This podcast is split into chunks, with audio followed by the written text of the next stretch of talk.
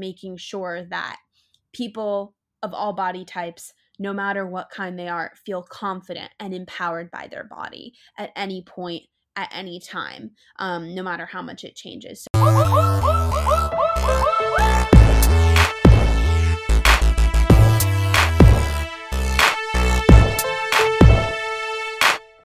Welcome back to Social Soul Podcast. My name is Jess. And my name's Haley. On today's episode, we welcome guest Gigi Robinson. She is a creative producer and director, a master's student, and body confidence, mental health, and disability advocate. So thank you, Gigi, for being here today with us. Thank you for having me. I'm so excited to chat with you. I don't know how I even came across your page on the internet, but that is, I think, one of the the beauties of using it as a tool versus letting I guess the internet control you. So I'm glad to be here. Yeah, and we're glad that you came across us so we can experience all of your wonder wonderfulness now that we found you as well. Yeah.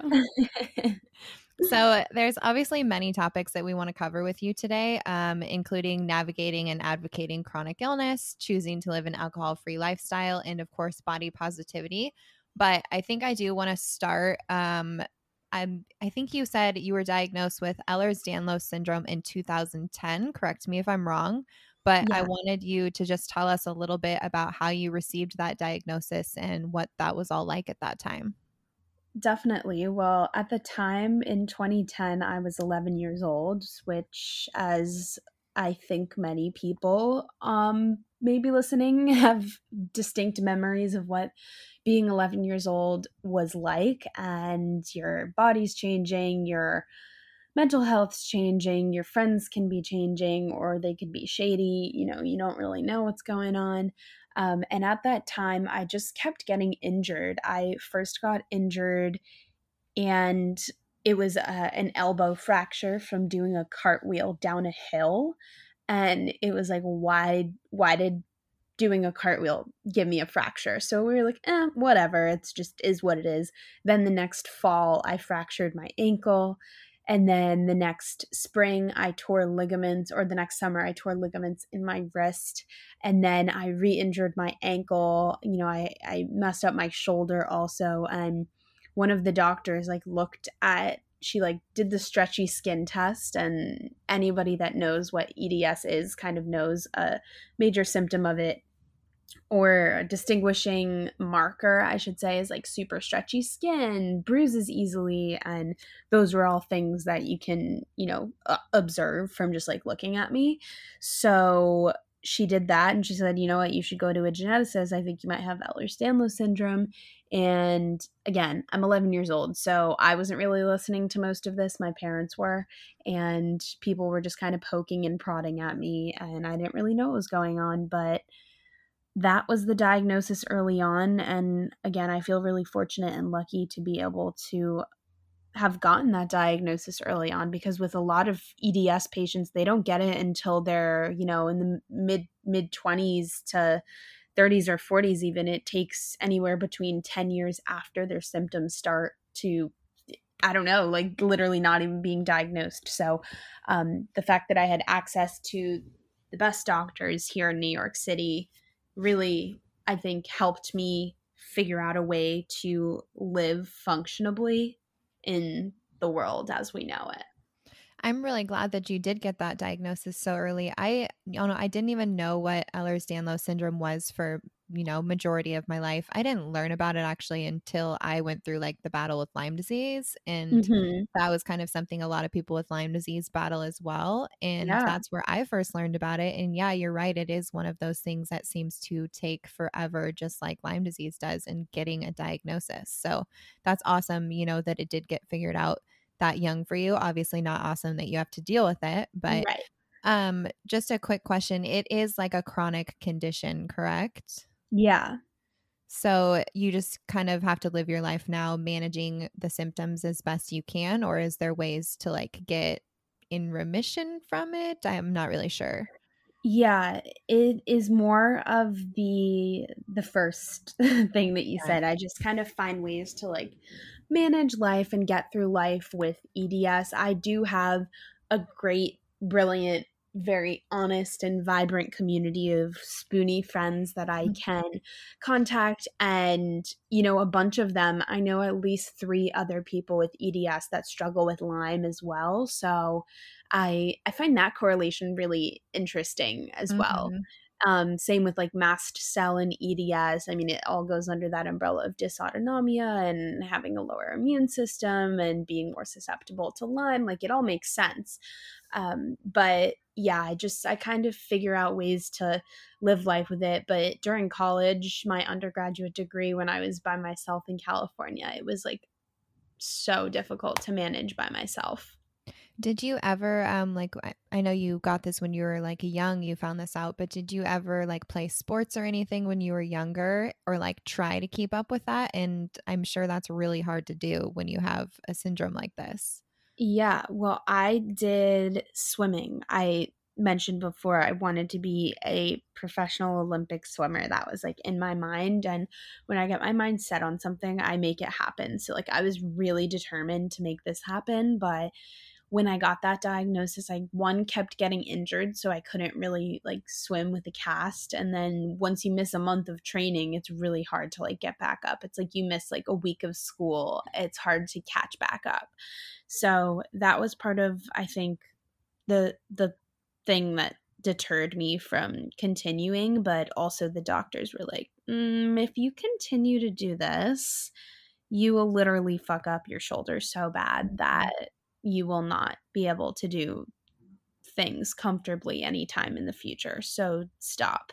And that was when I stopped swimming This is yeah, this is also interesting to me because I actually have a best friend, not Haley, the one sitting next to me, but my other best friend, um, who we actually really think that she has this. And so it's very interesting to talk to you about it and talk to other people who have it because she's been somebody that has done dancing and cheerleading and yeah. so many things her whole life and she's always injured. She Mhm. always Yeah. has a toe fracture, an ankle fracture, a shoulder just location like she always has something and it wasn't she's you know she's 30 gonna, about to turn 30 and it's still a doctor has never explained to her why she gets hurt so easily and it wasn't until i started to learn about eds through you know going through my own stuff that she was kind of like wait a second that almost sounds like what could be wrong with me and so it's really really interesting Yeah, it really is interesting. And I feel like a lot more people have the symptoms of it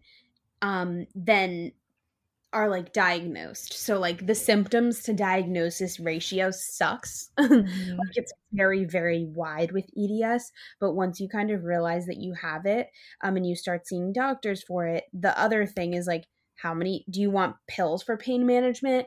Do you want to do PT for strengthening? Do you want to do both? Do you want to use natural stuff? Do you want to do a holistic approach? And I've done it all. Um, I've tried I've tried literally all of it. And right now I just got to the point where, you know, I was when I was at my lowest, I was taking so many pills every single day. I just was like, mm, cannot do this anymore. And Mhm.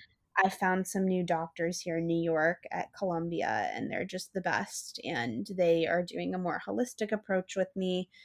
So I will keep you all posted. Slash, just go to my Instagram to view my weekly updates of what's going on. Oh, I will definitely be following along. Also, shout out to New York for always having amazing doctors. I feel like everybody Yeah. on the East Coast always has some rad doctors, and it's pretty awesome. Yeah, I mean, it was it was a hard shift also because I had my pediatric doctors and like looking at these conditions like when kids are younger like i feel like in new york i don't know people are more you know the the, the doctors just like see everything when the kids are and they're with you while you're growing up so they can kind of help you manage things but when i went to college i was out at usc in la and i was Oh. completely by myself so i was not only getting new doctors but i was also graduating out of peds so it became this like thing that i had to all of a sudden like go to appointments by myself and like you know figure everything out 3000 miles away from my support system so that was like extremely difficult um to go through honestly Yeah, but that would be really doctors hard. were great they were great too Mhm. Yeah. Um. So you said that you also got diagnosed with POTS. Is that correct? Yes, it is correct. When did that happen? That was in the fall of 2019. Um, I started, I went to this one specialist here in New York and I was telling him, like, yeah, I just like get so lightheaded sometimes that I feel like I'm going to pass out. He's like, oh, you probably have POTS. So he like asked me all these questions. He's like, mm, yeah, seems like you have it. So there wasn't really much to it. Um, I don't have it terribly bad to the point where like I've I've only fallen over like once or twice, but not too fun. Yeah, I am right there with you with that. I got tested for like POTS and all of the dysautonomia. I don't they told me I didn't have POTS. I still to this day think that they're wrong because I pass out at the drop of a hat sometimes. I don't know how I don't have it. but um you were also diagnosed with mast cell in 2019 too, right? Was that the same yeah. kind of time? Yeah, it was like literally the same same day, same um guy that diagnosed it and a huge part of the mast cell, which makes so much sense for me. And I don't know why it wasn't picked up earlier. Is like I am always super reactive to bug bites, to gluten, um, you know, to nuts. I get little canker sores in my mouth. I hope that's not too TMI for anybody listening. Oh my God, that happens to me too. So it's not TMI. Okay. Well, I'm I'm upset that you know you experience this too but i'm also relieved to know that i'm not alone mm-hmm. i feel mm-hmm. like that's a lot of my experience with my chronic illness is it's like i'm glad that you have the diagnosis so that you can kind of like get through the problem or figure out ways to treat it. So I haven't figured out how to treat that whole thing because I really like chocolate, but it does not like me. My body does not like it. is it so is it mainly um food or is there a lot of other stuff that bothers you too well it's like a lot of uh you know the the food stuff definitely does affect me but bug bites i actually recently got a cortisone injection i'm a steroid in my back for my back pain and i'm having this like very strange reaction two and a half weeks later where I'm having a mast cell reaction to it, very obviously. So I've been like taking a lot of Benadryl and antihistamines, but yeah, it's just I take the antihistamines as regimented as I can, and those sometimes help and sometimes they don't. Yeah, that's the crazy part to mast mm-hmm. cell is it can be an immediate reaction or it can be a completely delayed reaction to something yeah. and it's so hard to figure it out to figure what your triggers are to like know if you're going to be okay if you just like you know sneak that chocolate this time and then next right. time it, you're probably not going to be okay if you sneak it it's so confusing and it drives me insane yeah exactly i feel the exact same way also i lived off of benadryl for like a year and a half so yeah i was saying, thinking that that sounds familiar she used to drive with benadryl in her glove box I think it's still there. Yeah, it's still yeah. there. I have a whole actually, glove box full of it. I I always carry a Benadryl in case I have some random freak reaction. Same. Um, and also I found this out. I don't know even when this happened, but also my mom's a nurse, so it totally could have been a subconscious thing from her. But like carrying Benadryl, it's like one of the only things that can like reverse crazy reactions um, mm-hmm. to things. So I just have it in case somebody else needs it, in case I need it. And there's, I mean, the only downside to it for me is that it just puts me out in like five minutes. Like, I literally, if I need to sleep, I take a Benadryl and I'm out. Which, which, is so funny because it does not make me tired. I think oh that's oh so gosh. strange and I don't know why I got lucky. But speaking of you saying that it's like the one thing that can stop any bad reactions, um, I one time, like I always have Benadryl on me too for the same reason. And I one time was staying at a hotel with a friend and he had an allergic reaction. And my Benadryl, for some reason, wasn't in my purse at the mm-hmm. moment. And we, I went up to the front desk of the hotel and I was like, he needs Benadryl now. And they were like, well, we don't have any. And I ripped that front desk a new one for not having Benadryl on them. I have never gotten so angry in a public place. And I just, they were just like, why is this such a big deal that like we don't have Benadryl? And I'm like, everybody should have Benadryl on them. You guys are fucking up right now. I was so mad. Yeah, yeah I, it's literally important. It's very important. I think it's so important. okay, so um I want to move on to um, you said in 2021, which is this year, you yeah. decided to start living an alcohol free lifestyle. Um, yeah. As you probably know, Haley's also alcohol free. So we're just curious, like, what prompted this decision for you and like how you're currently navigating it? Yeah, definitely. Well, there's definitely a couple things. One, I went to a very, hmm, how should I say this? A very a party school. USC mm-hmm. is a mm-hmm. party school. Um, I spent a lot of time in college drinking and partying, and um, you know, with a chronic illness, that's not the best decision, yeah. as I I don't know, maybe anyone listening can relate to, but usually the next day, you know, people are like, oh, yeah, you just get hungover. Like when you have a chronic illness, it literally wipes you out. Like it's so much more exhausting than when you are just like a, a regular person, I guess. Mm-hmm. But I mean, I'm not in anyone else's body. I can't really judge. But all I know is the way that I feel the day after I drink is so bad that it just became, it got to a point where it just became not worth it for me. And mm-hmm. Throughout the pandemic, I would have a glass of wine here and there, like whatever. And then I was just like, ugh, like I'm feeling sick even after one glass. Like, because I went from partying a lot in school or drinking casually every night with my friends or every other night to drinking, you know, once a week to drinking once every couple of weeks or only on occasion. I would, I went from like, you know, being able to drink a half a bottle of wine to not even being able to finish a glass of wine without feeling sick. So it was like, something probably isn't working for me if I'm putting this in my body and I feel sick after drinking such a small amount. And I know people are like, oh, it's your tolerance. And I'm like, exactly. Like, I don't think I can tolerate this. So in 2021, I was like, let me just see if I'm comfortable in like social settings where people are drinking, like with my friends. I mean, I'm 23 years old. 23 year olds like to go out and party and drink and socialize and meet new people. And that's just like the method of socialization. But I am a very uh, talkative, social person. And I usually just order a mocktail and uh, nobody has to know, like at the table. Um, or if we're meeting other people, I guess in post COVID times, like you you see someone holding a drink, it doesn't mean there's alcohol in it. Yeah. And you can definitely fly under the radar with something non alcoholic. And I think that that's yeah. one of the coolest things about going into a social setting. Like you're 23, you know? That's amazing yeah. that you're 23 and doing that, by the way. Yeah. I, I can't even imagine how hard that would be. I just think it's I mean it's it's hard in some ways and like I feel like I'm 16 again, where I got those initial like peer pressures from the people mm-hmm, that started yeah. drinking a couple years or months before me. And they're like, oh, just try it. It's one drink. And, you know, there's that same pressure now of like, we went out on my birthday and we went to a Mexican restaurant and then we went out to a bar downtown and each time they're like are you sure you don't want to do shots it's your birthday like it's just one shot and i'm like i've already made it five months into the year I'm not going to just give it up now.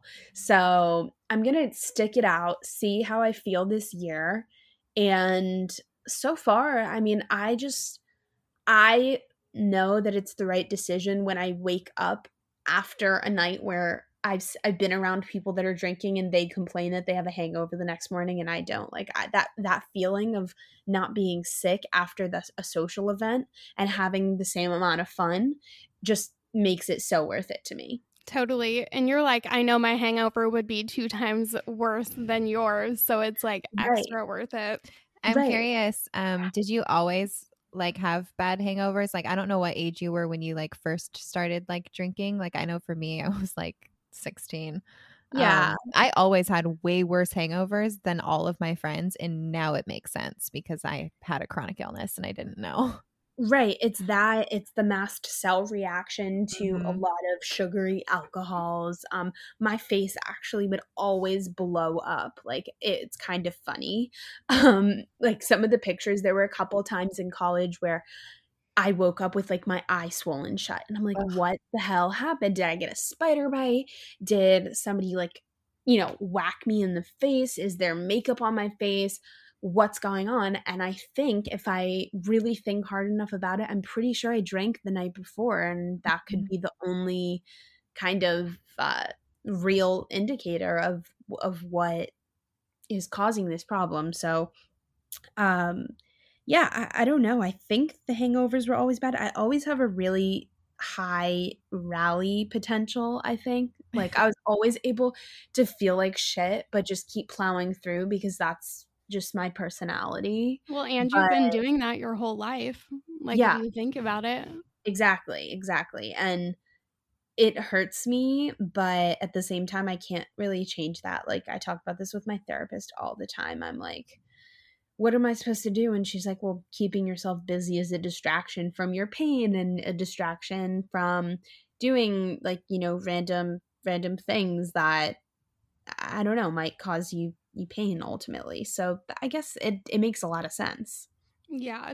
I'm kind of curious if you found like a link between alcohol and your mental health at all.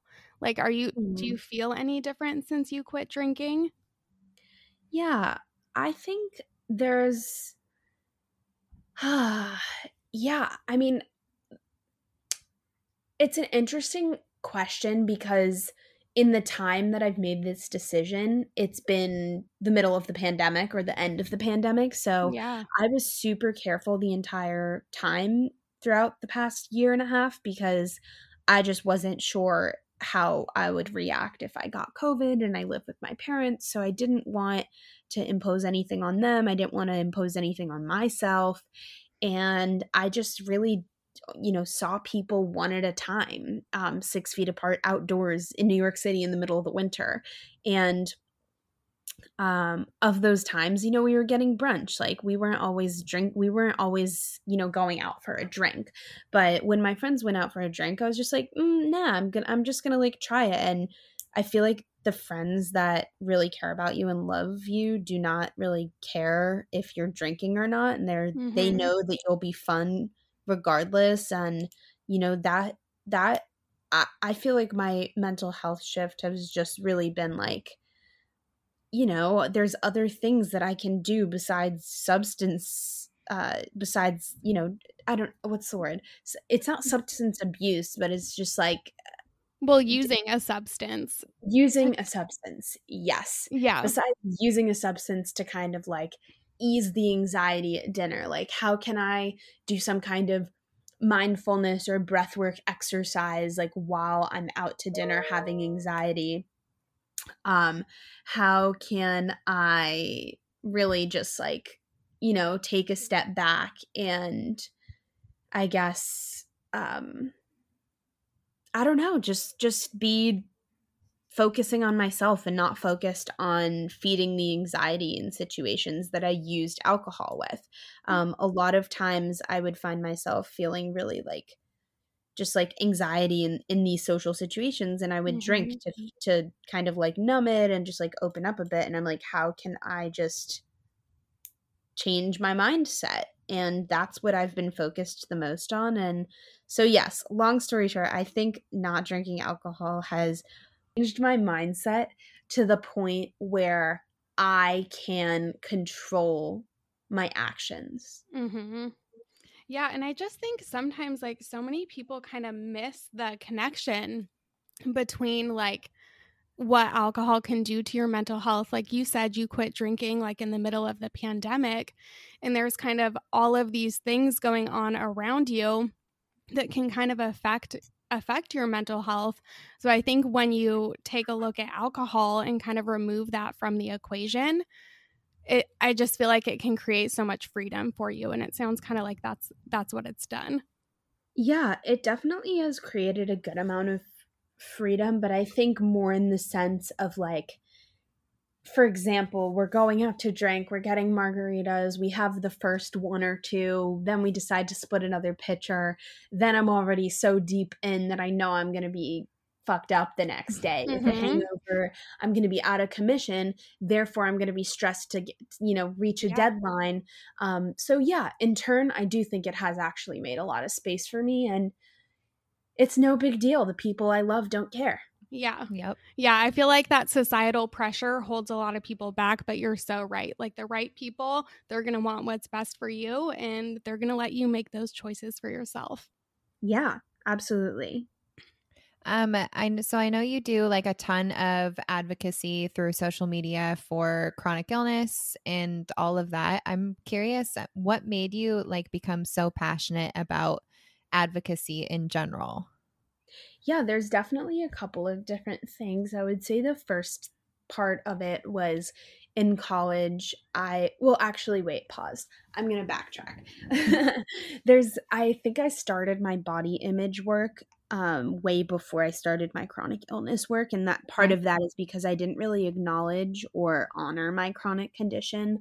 I just focused on like keeping quiet telling people oh i just have an appointment. Like there's so much shame around my chronic condition. Mm-hmm. And it wasn't until I was really, really burnt out in college and professors weren't believing me that I started talking about that. And then when I came home the pandemic, I kind of reevaluated where I was at with my social platforms. I'd had like, I think, you know, around 70 something K on TikTok and I had about 8K on Instagram. And I was just like, not really satisfied with the message that I was promoting on my platforms. Like it was kind of just like nonsense. And I was like, okay, if I have this big platform, how can I use it to drive change? How can I use it to be an ally? How can I use it to share my experience with chronic illness and body image and disordered eating and mental health? And how can that be used in a way to help youth? Um, I'm in Gen Z, and I know Gen Z. I'm at the older half of Gen Z, I would say, and uh, kind of like the whole elder millennial idea. I'm like an elder Gen Zer.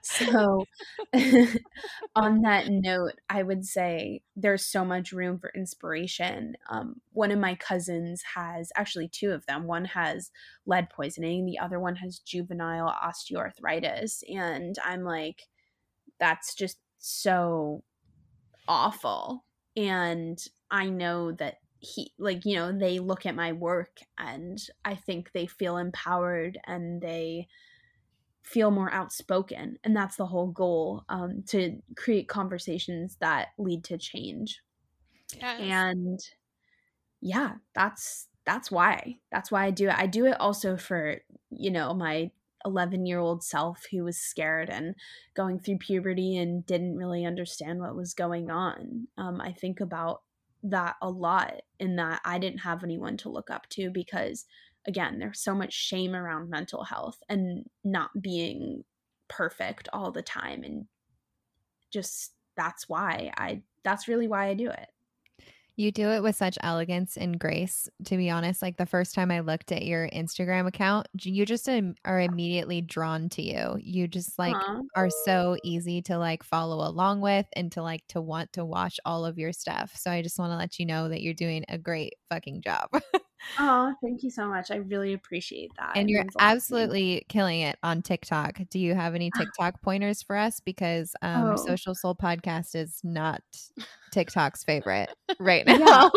well, I mean, I think the biggest thing about TikTok is one, obviously, you want to try to repurpose your content, but people like storytelling. So mm-hmm. they're not really always into self promotion. They're into like, why should I care about your self promotion? Okay. Like for me, a lot of the videos that do well is like people were like, How did you get on the billboard in Times Square? And I was like, Oh, it's actually because I give a shit about causes. And the Ronald McDonald House and McDonald's were doing a hashtag challenge where they would match your video up to a hundred and million dollars. Think about that. Think about how many people had the potential to actually contribute to that. Guess how many did? Probably not many. 4,000 people. They didn't even they didn't even reach a tenth of what their potential donation could have been Dang. to donate to the Ronald McDonald House.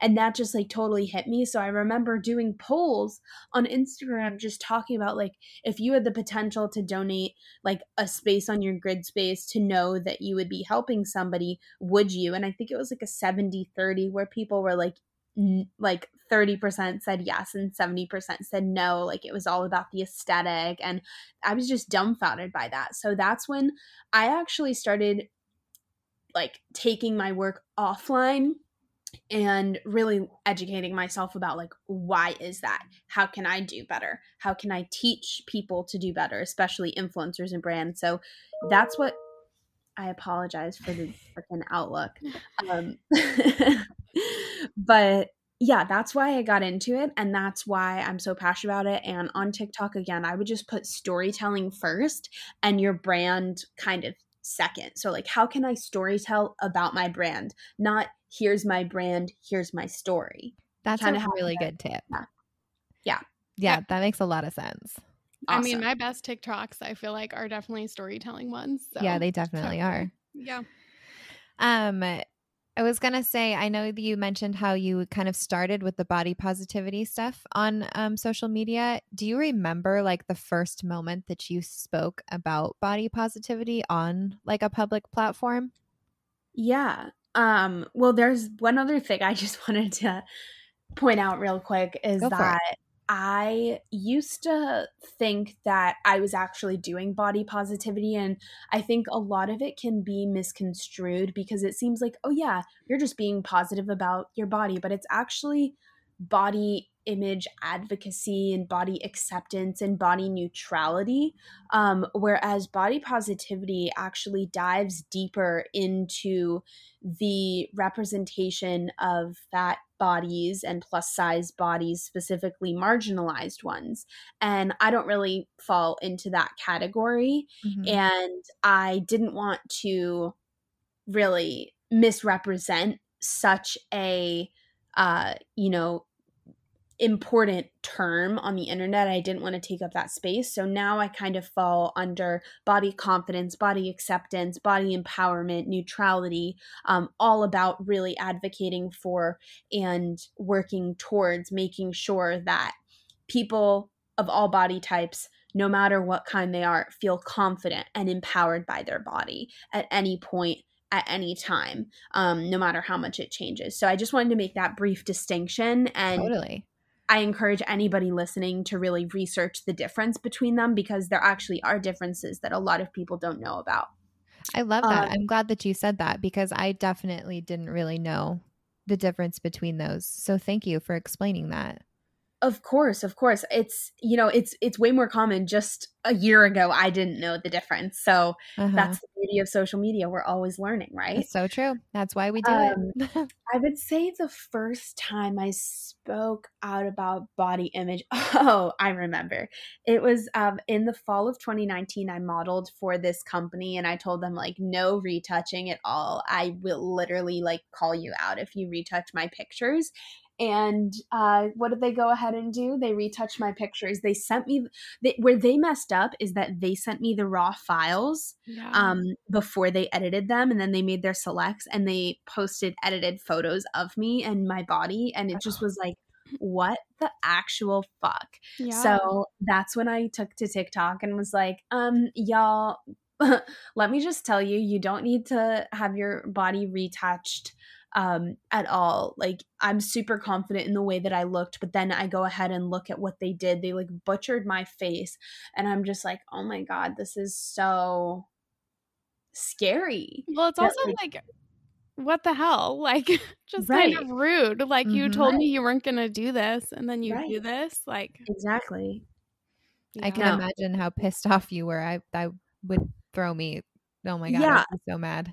I mean, it one made me mad as a student and a body confidence advocate, but it also really made me mad as a photographer myself mm-hmm. yeah. because my primary goal is like, how can I best use lighting and posing to manipulate the body to make the model or the person the photos are for feel the most confident. That's mm-hmm. what photography is all about. It's about capturing beauty so that you feel confident and you feel joyful and happy when you look at it. At least when when I do it. I mean, I can't really speak for photojournalism because I know it's like a completely different field, but my um that that's just my philosophy and my outlook on it and when people cross my line, I call them out on it. As with anything, I call people out on their BS. I call platforms out, um, you know, when they fuck up. And I I say it like it is. I'm not about bullshitting. I, I don't retouch my photos. I used to um, put presets on my photos, but now I just uh, fix the white balance and the color, and I just don't I don't bother doing a preset because I just want everything to be as natural as possible. I think that's interesting how you said, um, you know, as a photographer, you see it differently because it's like, how good of a photographer are you if you take a picture and then it's completely retouched after right. you took the picture? Right. You know what I mean? Like, that's not really your well, image anymore.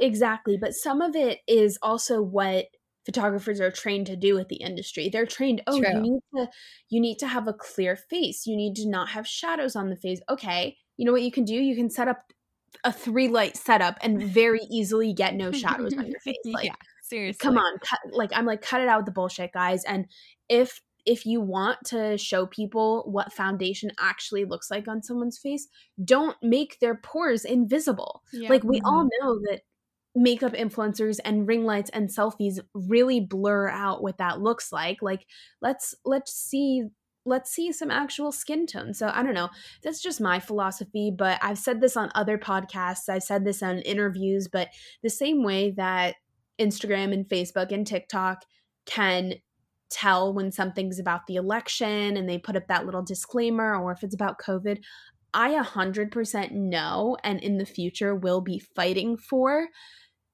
adding some kind of disclaimer about editing or photo manipulation mm-hmm. because it's I just think it's absolute BS that it does not exist so far when there's literal filters that they know change people's face. Like on TikTok you can literally enhance your eyes like make them bigger like like what? Like i just yeah. i don't understand why those are an option.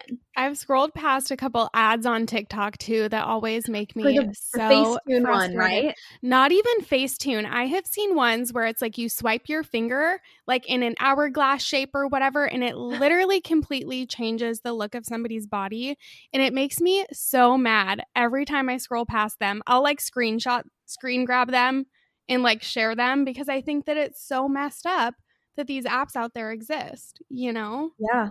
Yeah, no, it it really is it's messed up. I posted an app uh I'm I posted a TikTok about one of these apps a couple of months ago because I kept getting uh, uh, ads for the video Facetune editor where it was like mm-hmm. take away mm-hmm. all your acne and I just yeah uh, it, that's the problem with everyone's confidence, specifically Gen Z, because from a young age, they're being told and being fed not only what they see on TV and what mm-hmm. they read in physical tabloid magazines, because I mean, I don't even think they do that. Because um, it's like, okay, think about it. When we were kids, or when I was a kid, I would get the magazine and I would be able to look at it and compare myself to that. But how mm-hmm. often was I really getting a magazine? Yeah. Once every couple of weeks, once a month, once every other month, not too frequently. Now, yeah.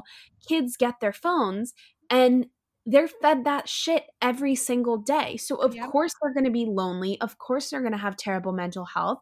And of course, it's just going to keep getting worse if there's no disclaimers. Mm-hmm. Mm-hmm. I was telling Haley just the other day how glad I am that we weren't in high school when there was Instagram and or all TikTok. of that or TikTok because I don't even know like what how I would have handled all of that. It's scary mm-hmm. the shit that young kids see and compare themselves to right now. I 100% agree and that's why a lot of the work that I do it's about social media literacy and the understanding and training um, kind of in the consulting sense, um, I consult with university students, professors, um, firms, companies about different ways in which content can really affect younger audiences um, and and even honestly i mean audiences older audiences too mm-hmm. yeah um, like you know how do how do older women with wrinkles feel when they get Instagram filters that completely blur them and then they take yeah. it off and all of a sudden they don't look 25 again. Like, I mean, like I'm already experiencing that at my age with the filters. Yeah. Like, right, right. I have a filter on me and then I take it off and I'm like, wait, I'm so much older than what I remembered I was five years ago. like, right, right, crazy. So I, I just think it's super important, and that's why in the past year, honestly, I I kind of had to take a beat with a lot of my TikTok content. And as a photographer, like photography and writing is just so much more intuitive to me. So I, TikTok pushes me every single day. But I just like found my safe space on Instagram again and focused on growing that. And then with TikTok, I just took a beat, like I said, and I said, you know what, I'm gonna, I already have this great platform of people that support what I'm doing with body confidence and mental health and chronic illness. I'm gonna focus on building out my speaking tour and really coming up with this curriculum to teach people about social media literacy in a corporate environment or in an educational institution. I'm glad that we talked to you about this because I know it's something that many people are struggling with when it does come to social media right now. I know it's something that I'm struggling with. It's something Haley and I talk about often is the like, you know, wanting to show your truest self on social media, but it's yeah. so intimidating to do so because there's so very little people actually doing it. Well, and so many people come in hot like trolls. Like mm-hmm. there are literally such mean people on the internet. So right. Unfortunately. Ah. Um, I wanted to ask you, Gigi, are there any like passion projects that you're currently working on that you want to like share with listeners? Doesn't have to yes. be anything you're not ready to talk about yet. I'm sure you have lots of projects you're working on. So I'm just curious. Oh yeah, I'm working on a lot of projects. Um, one of my, I think, biggest projects is my IGTV series. Um, Everything you need is within. But stay tuned. Um, definitely turn on my post notifications so you don't miss out some crazy updates that I will have probably by the end of the week and or end of the month. There's some things that I can't speak about yet, but there are things, and that is what I will say on that. I already got so excited when you just mentioned IGTV series. I've recently been getting into those, and so I'm just like, oh, wait, I'm gonna be able to watch you on one too. I'm so excited. Oh yeah, a lot of so basically, it's it's a a live talk show interview series where I bring industry experts and leaders in and it's all about empowering Gen Z through difficult situations and conversations so that they can make change themselves. So, whether that's about mental health, um, whether that's about ending world hunger, whether that is about coming to terms with your own disability, or even just getting through difficult situations and haters and things like that. I talk all about that with my guests and it's just been a really great passion project to work on. But again, stay tuned for some updates on that in the next month. Definitely will. Thank you for sharing that with us. Um, I want to go through. We asked um, some listeners, like on social media, to put in some questions to ask you, and so I just want to go through a few of them really quickly with you, if you okay. are ready. Sure, let's go. Okay, so one person asked, "What is your best life advice for thriving with chronic illness?" Mm-hmm. That's a broad one, but yeah. I'm going to say take breaks and rest, but I should probably listen to that advice myself because as I mentioned before, I'm like a very uppity person and I try my best to just work through any difficult situation to like make it to the next one, but I really need to focus on resting and taking care of myself as well. I say the same thing to people. So, and then at the same time, I'm like, Jessica, just let yourself rest. Damn it. Come on. What are you doing? um, what is your go to line when people ask why you're not drinking? Hmm. If you have hmm. a go to, I feel like it could be different every time. I don't know. I always yeah, so I feel awkward. like it's situational. Um, I mean, my yeah it's it's definitely situational but with my friends i was just like oh like i feel like not drinking really helps my chronic illness and it makes me feel better if i don't drink it's a good one and it's true. my friends were like yeah for sure you're great i'm like mm, nice okay cool. and then someone else asked um, they said you're such a well-spoken advocate is that a learned skill or a natural one ooh i like that um i'm gonna with both because I was not always really outspoken, honestly. I definitely have learned how to be more articulate with what I do, but a big part of why I'm outspoken is because of kind of like the trauma experience that I've had with people not believing me, with friends leaving, with literal professors like saying that I can't make work about my disability. Like I was just like, fuck you. Mm. Now I need to get to the bottom of this. And I totally could have gotten you fired, but instead, I'm going to do something for the greater good of the population and make work about it. And now you will always forever know that you were the asshole of a professor that you know told told me that I couldn't do it and then I went after it. So mm-hmm. um I kind of like to use instigation as my motivation um, as well. And I also have years of public speaking experience. Doing social media trained me. Um, I used to act when I was a kid. So that was part of it too, probably. And yeah, long story short, both. That's amazing that you have done like so much and you're only 23 years old.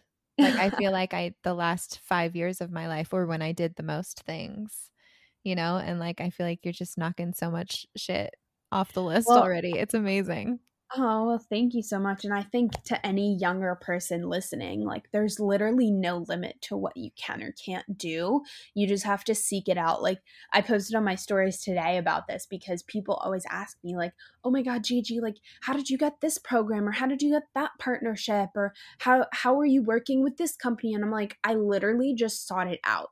Like mm-hmm. I am the kind of person that is totally okay getting a no from a cold email like at some point, I'm going to get a yes, and it might be with my dream company. I pitched to this really big company about my show a couple of weeks ago. I didn't hear anything.